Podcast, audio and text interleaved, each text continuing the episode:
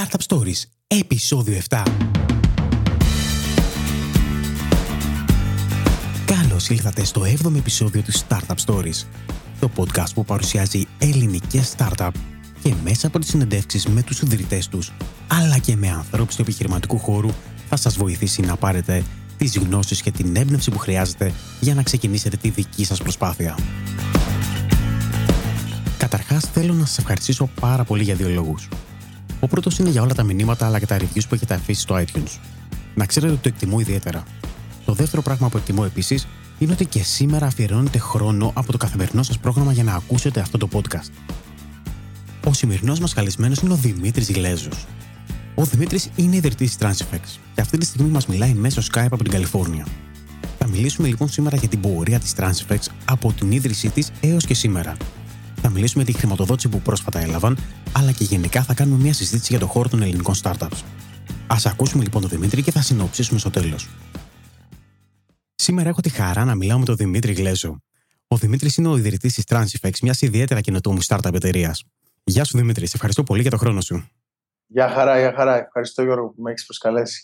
Εγώ σε ευχαριστώ πραγματικά γιατί είναι μια νέα προσπάθεια και άνθρωποι σαν και εσένα που έχουν να πούνε πράγματα είναι πολύ χρήσιμοι νομίζω για το περιεχόμενο της εκπομπής αυτής. Θυμάσαι πόσο ενθουσιασμένος ήμουν από την πρώτη στιγμή που μου το είπες και ανυπομονούσα κάπως να συναντηθούμε. Το θυμάμαι πάρα πολύ και το εκτιμώ γιατί ήσουν από τους πρώτους που επικοινώνησα μαζί του και από την πρώτη στιγμή, εδώ και αρκετούς μήνες η αλήθεια είναι, αμέσως είχες δεχτεί την πρόσκληση. Σε ευχαριστώ εντάξει, λοιπόν. Το χρειαζόμαστε, είναι αρκετά όμορφη η προσπάθεια. Ο σκοπός της εκπομπής είναι να πούμε λίγα πράγματα για την εταιρεία και γενικότερα να μιλήσουμε λίγο για τις startup εταιρείες. Θα ήθελα όμως να ξεκινήσουμε και να μας πεις λίγα πράγματα για σένα, έτσι ώστε να σε γνωρίσουν καλύτερα οι φίλοι του Startup Stories. Ναι, ας ξεκινήσουμε νωρίς. Γεννήθηκα στην Κύπρο, σπούδασα Computer Engineering στην Πάτρα, στο τμήμα Μηχανικών ΙΤΑ-Υ. Θυμάμαι να γράφω κώδικα από μικρός και μάλιστα και σαν προπτυχιακός φοιτητής ασχολήθηκα αρκετά με coding παράλληλα με τις σπουδές μου. Οπότε, όταν τελείωσα τις σπουδές, σκέφτηκα να δοκιμάσω κάτι λίγο διαφορετικό. Οπότε, ξεκίνησα ένα διδακτορικό στην Αγγλία. Είπα να το γυρίσω στο science, για να δοκιμάσω κάτι λίγο διαφορετικό. Κατέληξα όμως παράλληλα στον ελεύθερο χρόνο από το PhD να γράφω πάλι κώδικα. Ήταν μικρόβιο το οποίο τελικά δεν μπορούσε να φύγει, έτσι. Ναι, ακριβώς. Και ενώ ήταν ωραίο το διδακτορικό και ο καθηγητής πάρα πολύ καλός και όλα αυτά. Εντάξει, με τραβούσε η όλη ιδέα του να φτιάξω κάτι που να το χρησιμοποιεί πάρα πολλοί κόσμος. Ήταν πολύ μεγάλο μικρόβιο. Οπότε στον ελεύθερο μου χρόνο άρχισα να γράφω open source, έγινα open source contributor στο Fedora Project και εκεί ήταν που παρατήρησα πόσο δύσκολο ήταν να συνεργαστούν μεταφραστές και developers βασικά και εκεί γεννήθηκε η ιδέα για το Transifex. Ένα καλοκαίρι λοιπόν έκανα αίτηση στο Google Summer of Code και για να γράψω ένα software να βοηθήσω το Fedora να συνεργαστούν μερικές εκατοντάδες developers, μερικούς χιλιάδες μεταφραστές για να μεταφράσουν το Fedora, αυτή τη διανομή Linux, σε πάνω από 80 γλώσσες βασικά, σε ένα κοινό των 10 εκατομμυρίων ανθρώπων.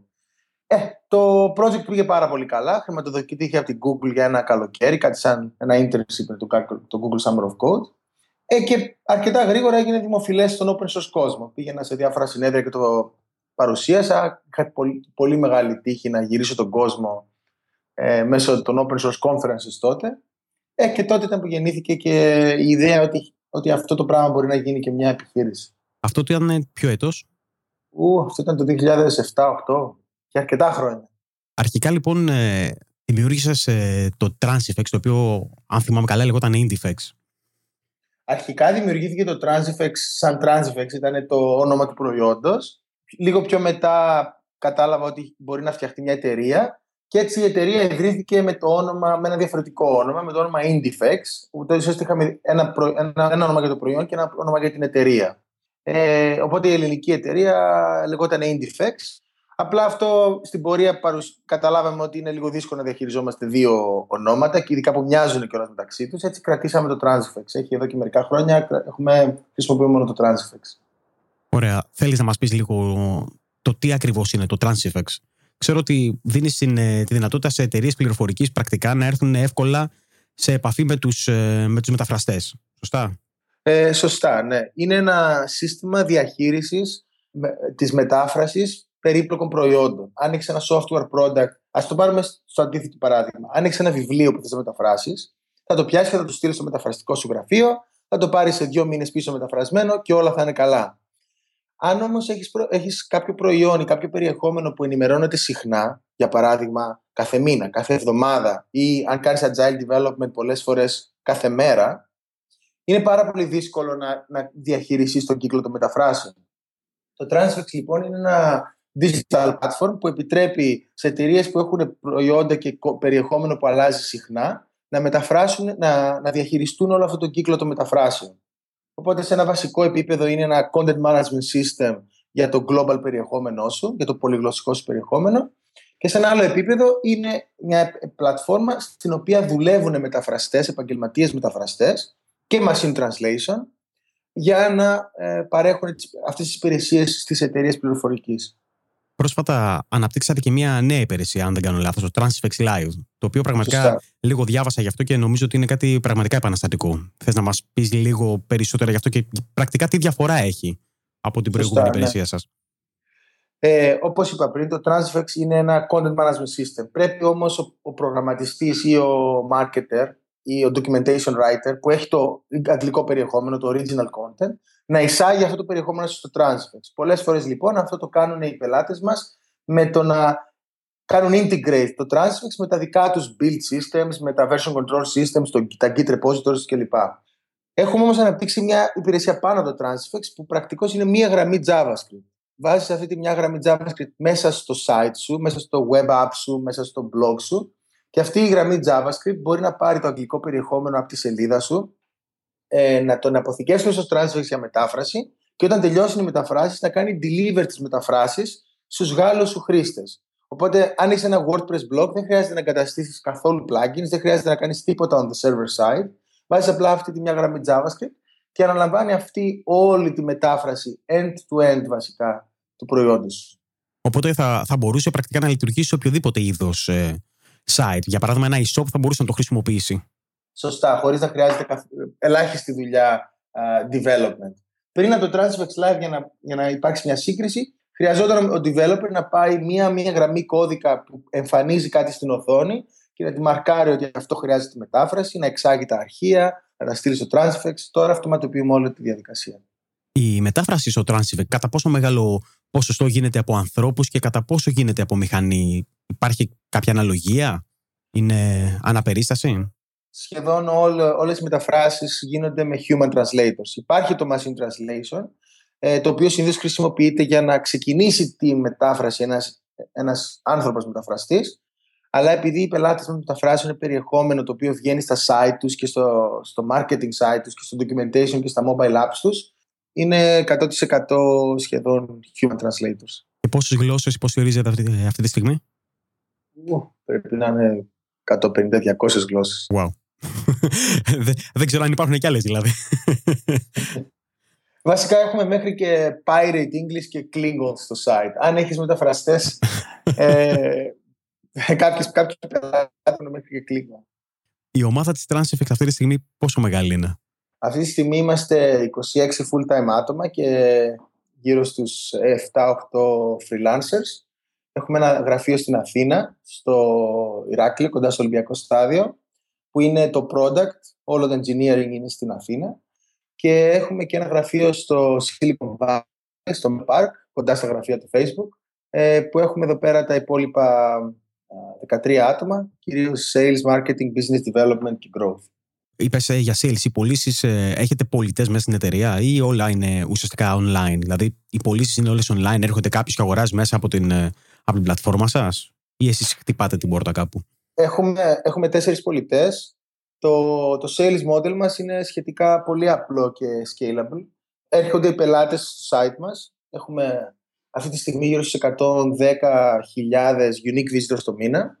Ξεκινάνε οι πελάτες το trial μόνοι τους και οι πολιτές μας επικοινωνούν μαζί τους μόνο όταν ο πελάτης είναι έτοιμος να αγοράσει ή πολλές φορές όταν έχει αγοράσει και είναι έτοιμος να κάνει upgrade σε ένα yearly πλάνο.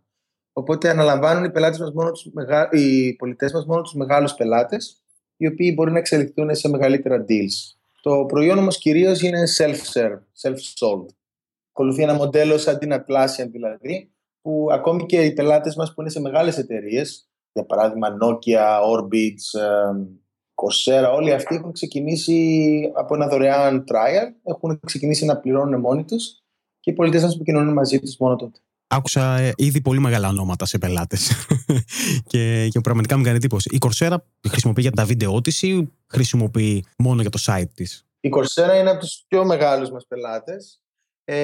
Η Coursera, για όσους ακροατές δεν την έχουν ακούσει, είναι μια εταιρεία η οποία αλλάζει τον τρόπο που γίνονται που λειτουργούν τα πανεπιστήμια, επιτρέψει στους καθηγητές να βιντεογραφήσουν τον εαυτό τους και να ανεβάσουν το βίντεο του μαθήματος online.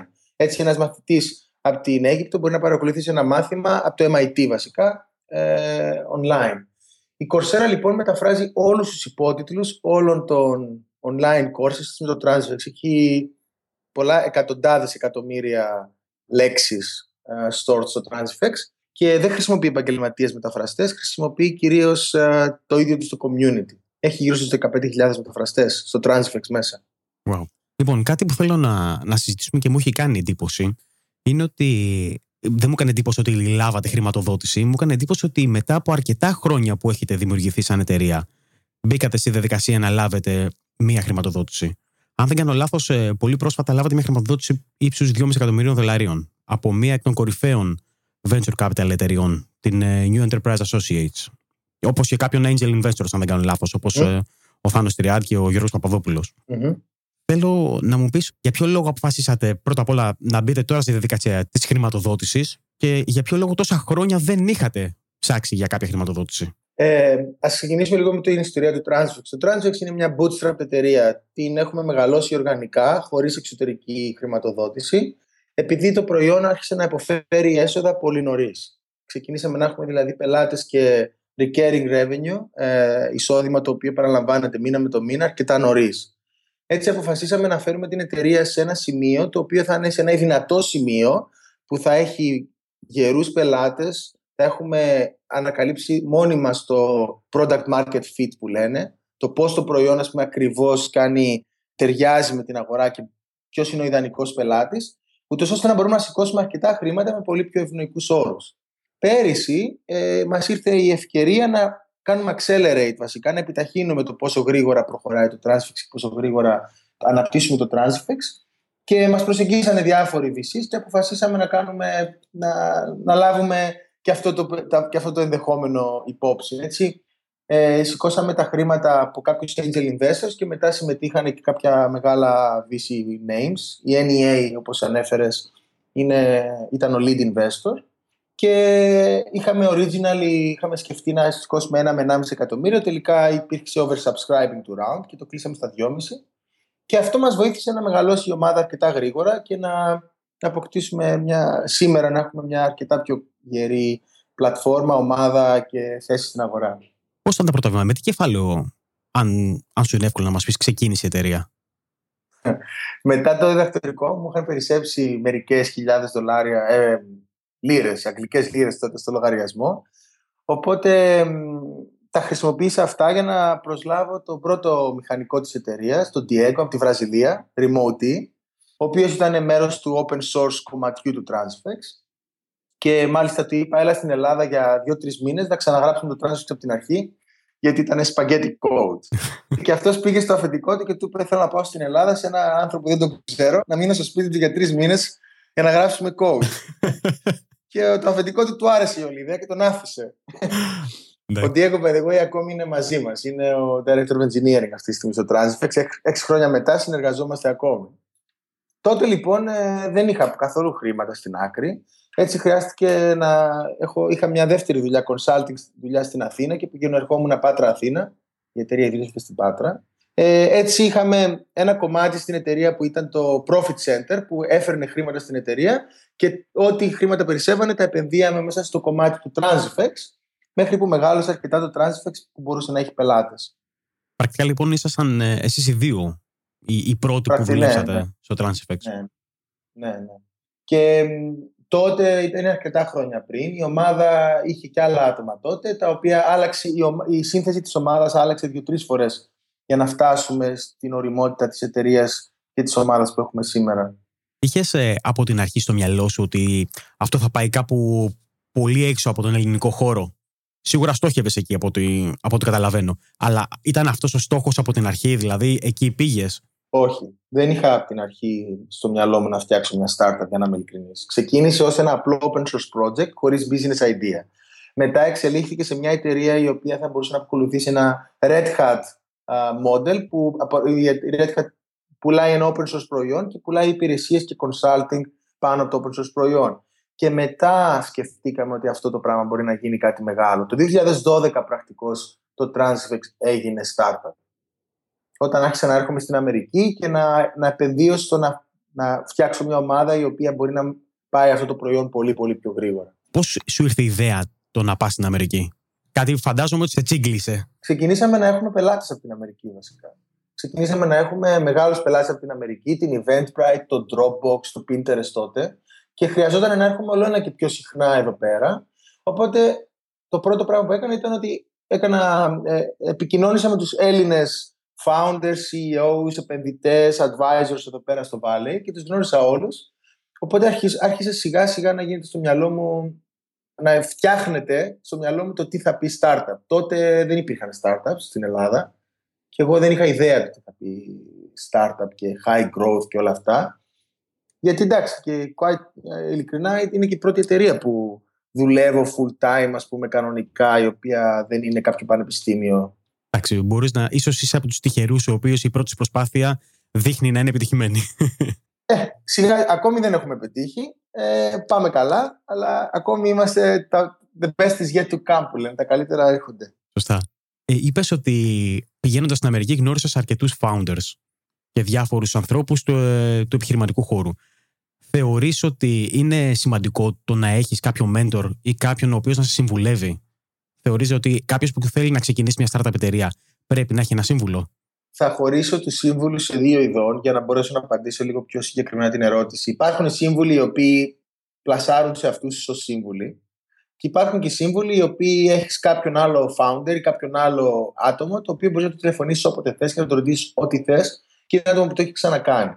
Το πρώτο είδος δεν το συνιστώ. Είναι συνήθως άτομα που θα σου πούνε απαντήσεις οι οποίες ήδη τις ξέρεις και πολλοί από αυτούς δεν το έχουν ξανακάνει. Οπότε ένα advice που λένε πολλές φορές στο Valley είναι αν ένας advisor σου ζητάει equity ή σου ζητάει αμοιβή, μην τον πάρεις. Ναι. Τώρα, για το δεύτερο κομμάτι, η εταιρεία δεν θα ήταν εδώ που είναι χωρίς τους σύμβουλους που είχα εγώ. Για μένα ήταν ακρογωνιαίος λίθος, δηλαδή για το που είναι η εταιρεία. Από την πρώτη στιγμή που ήρθα στην Αμερική, είχα δύο άτομα τα οποία επικοινωνώ συχνά και τους ρωτάω ό,τι θέλω.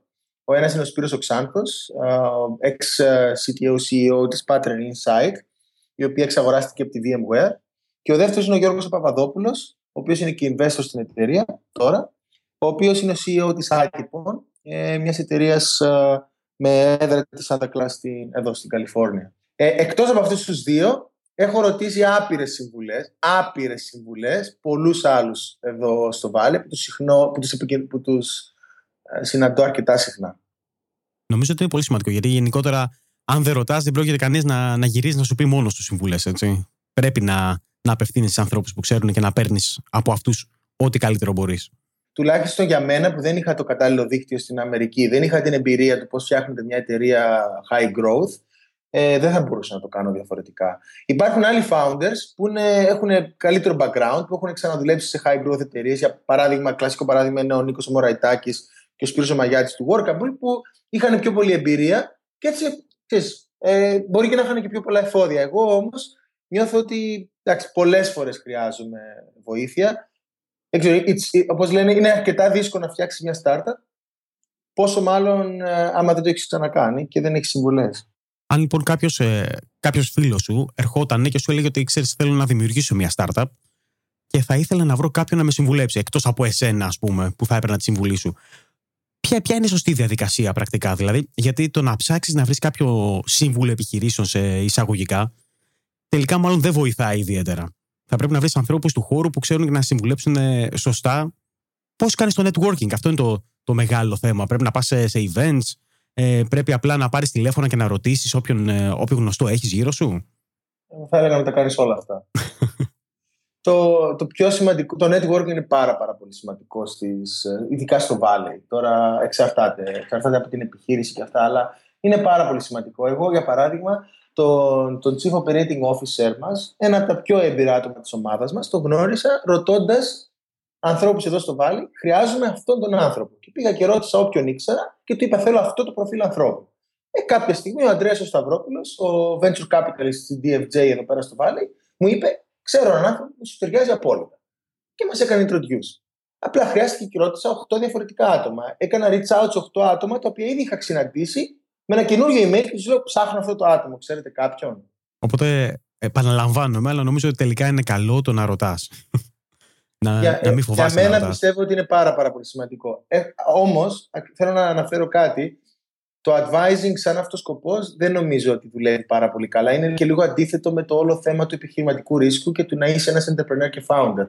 Πρέπει να είσαι διατεθειμένος να κάνεις λάθη. Και αν ψάχνεις υπερβολικά πολύ advice, μπορεί να κινείσαι πάρα πολύ αργά. Ίσως πρέπει να κάνεις reconsider λίγο το ότι δεν πειράζει να δοκιμάσεις και ας χάσεις. Οπότε... Θέλω να σε ρωτήσω πόσο σημαντική θεωρείς ότι είναι η ομάδα σε σχέση στην επιτυχία ενός project. Θεωρείς ότι η ιδέα είναι σημαντικότερη, θεωρείς ότι μια καλή ομάδα μπορεί να πάει ένα project πιο μπροστά από ότι μια μόνο καλή ιδέα?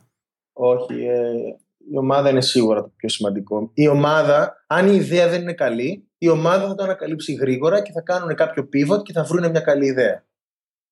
Και η ιδέα κατά 98% δεν θα είναι καλή. Είναι σίγουρο ότι δεν θα είναι καλή.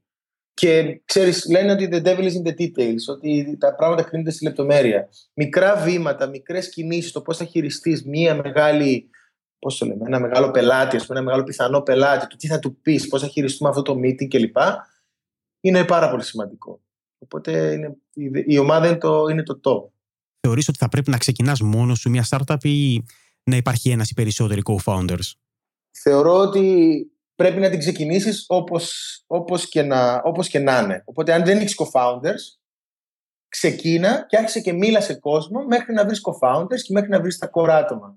Θεωρείς ότι πρέπει να είναι στον ίδιο ρόλο ή θα πρέπει να είναι σε συμπληρωματικούς ρόλους? Τι πιστεύεις ότι είναι ο καλύτερος συνδυασμός? Ή μπορεί και να μην έχει σημασία έτσι πρακτικά. Δηλαδή... Νομίζω ότι το μεγαλύτερο πρόβλημα των περισσότερων founders είναι ότι δεν θα κάνουν τον κόπο να πάνε να ψάξουν διάφορους co-founders. Μακάρι δηλαδή να κάνουν τον κόπο και να βρουν διάφορους και ας μην είναι συμπληρωματικοί. Θα το θέσω έτσι. Αλλά είναι καλύτερα να είναι συμπληρωματικοί. Εμένα, για παράδειγμα, ο Τόνι εδώ πέρα στην Αμερική που κάνει lead το sales και το business development, το COO μας, είναι πάρα πολύ συμπληρωματικός μαζί μου. Από μένα. Δεν είναι technologist.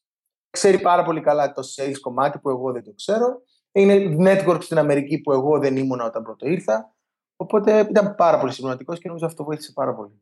Γενικά, όσο αναπτύσσεται η εταιρεία, είναι λογικό να μεγαλώνει και η ομάδα. Υπάρχει κάποια συμβουλή που εσύ θα έδινες σε κάποιον founder για να μπορεί να διαχειριστεί αυτή την ανάπτυξη? Γιατί υπάρχουν πολλοί founders που δεν είναι καν business founders, είναι technical founders. Έρχονται από την τελείως τεχνική πλευρά, όπως είναι και εσύ. Και νομίζω ότι γενικότερα η ανάπτυξη και πόσο γρήγορα μεγαλώνει η ομάδα, πολλές φορές είναι το μεγάλο πρόβλημα ανθρώπων γιατί δεν μπορούν και δεν ξέρουν να τα διαχειριστούν.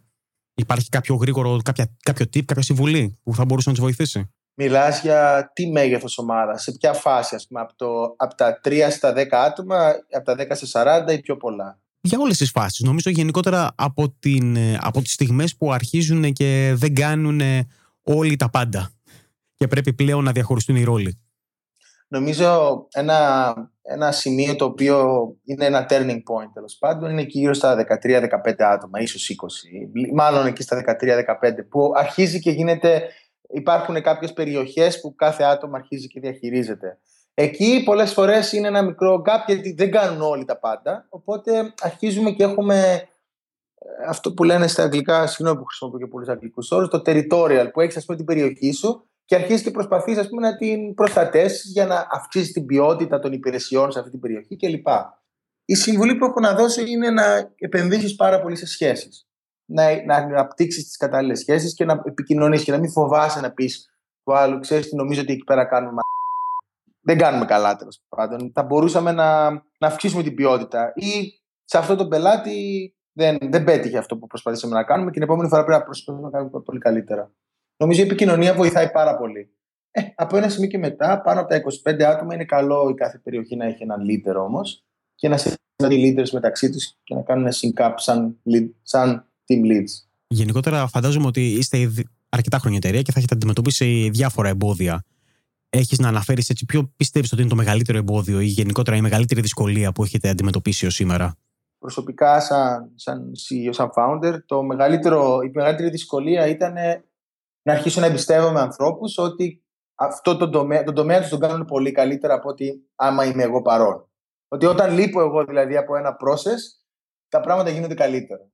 Αυτό είναι πολύ δύσκολο να το κάνεις και ξέρεις, το έχουν και οι γονείς με τα παιδιά τους και όλα αυτά, όταν ξαφνικά πρέπει να let go, ας πούμε, of control.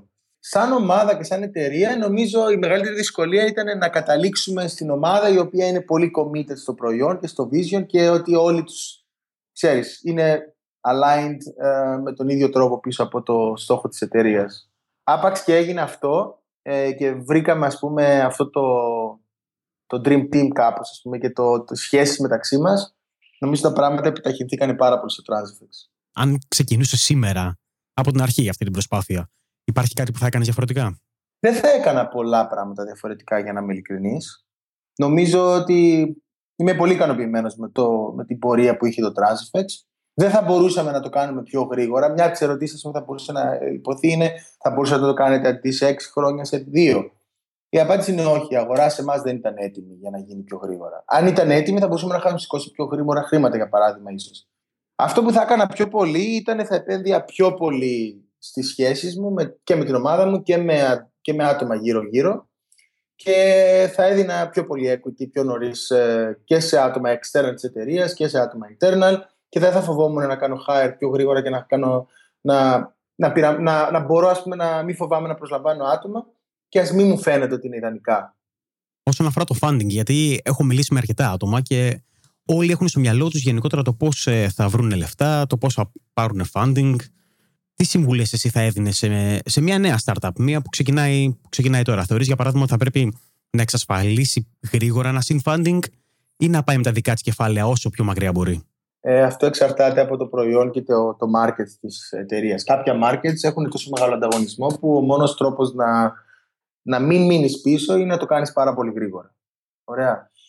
Στη δικιά μας περίπτωση αυτό δεν έγινε πολύ καλά. Ο κύριος μας ανταγωνιστής έχει σηκώσει 65 εκατομμύρια. Εμείς έχουμε σηκώσει 2,5. Και ανταγωνιζόμαστε κάθε μέρα σε deals, κάθε μέρα. Ίσως, ας πούμε, αυτή, από ό,τι φαίνεται, μπορεί να ήταν λίγο aggressive αυτή η πορεία για την αγορά της συγκεκριμένη τη δικιά μας, η οποία κινείται λίγο πιο αργά. Είναι πιο μεγάλη, πιο παλιούς players μέσα, κινείται πιο αργά. Αυτό που θα έλεγα όμως, αυτό που παρατηρώ πάρα πολύ συχνά, γιατί έχω την τύχη να με προσεγγίζουν διάφοροι founders που ξεκινάνε ελληνικές και μη startups. Το μεγαλύτερο θέμα που βλέπω είναι ότι το funding είναι αυτός ο σκοπός.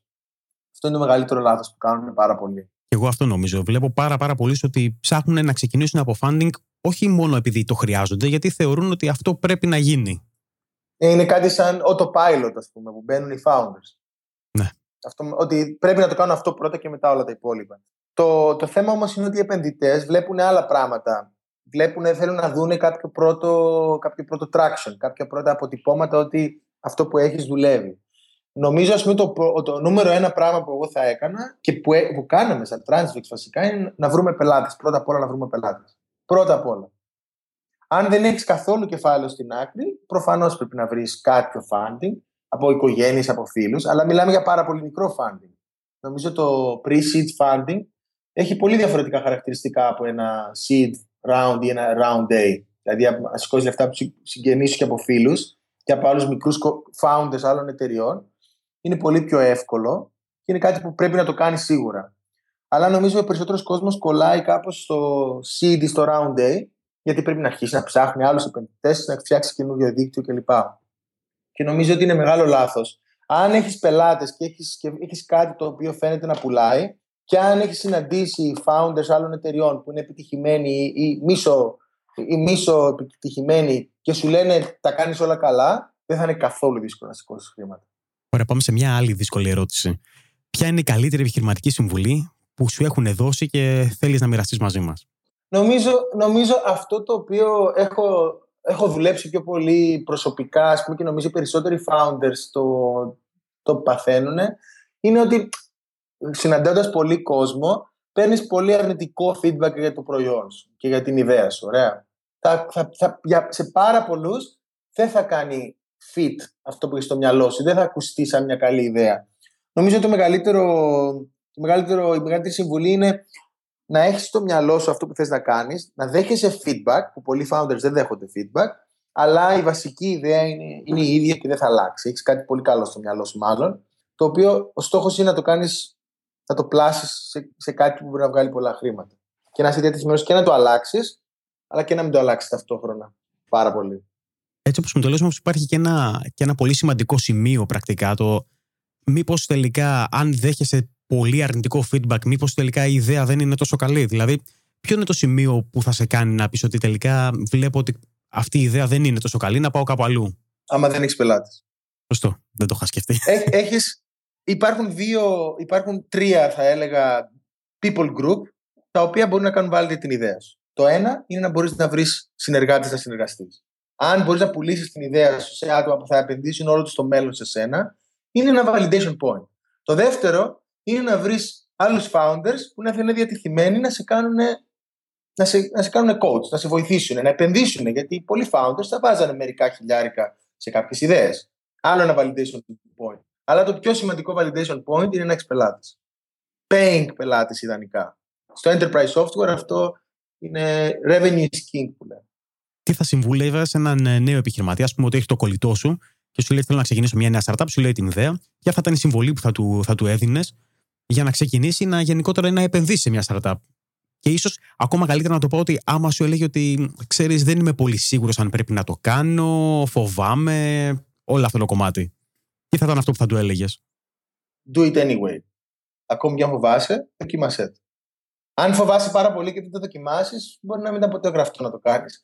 Αλλά το ότι φοβάσαι είναι ένα πολύ υγιές συναίσθημα, πολύ υγιές πράγμα. Εγώ είμαι τρομοκρατημένος μερικές φορές στο Transifex. Πέρασα πάρα πολλές στιγμές. Ίσως ότι ήρθαμε στην Αμερική και αναπτυχθήκαμε τα τελευταία χρόνια αρκετά γρήγορα, αλλά αν ήταν εύκολο θα το είχαν κάνει πολύ περισσότεροι. It's a lonely ride. Είναι πολύ μοναχικός ο δρόμος του being a founder.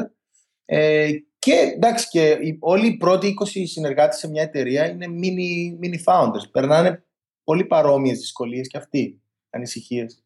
Αλλά ναι, φοβάσαι, κάνε το έτσι και αλλιώς. Ας το συζητήσουμε, ξεκίνα το και βλέπουμε. Τελειώνοντας, θέλω να μου πεις πώς βλέπεις το μέλλον της εταιρείας και γενικά ποιο είναι το όραμά σου για αυτήν. Το Transifex έχει μια πολύ έχει την ευκαιρία να βρίσκεται σε μια πολύ όμορφη αγορά. Είναι η αγορά του να έχεις ανθρώπους σε όλο τον κόσμο να διαβάζουν περιεχόμενο και να χρησιμοποιούν υπολογιστές και τεχνολογίες στη μητρική τους γλώσσα.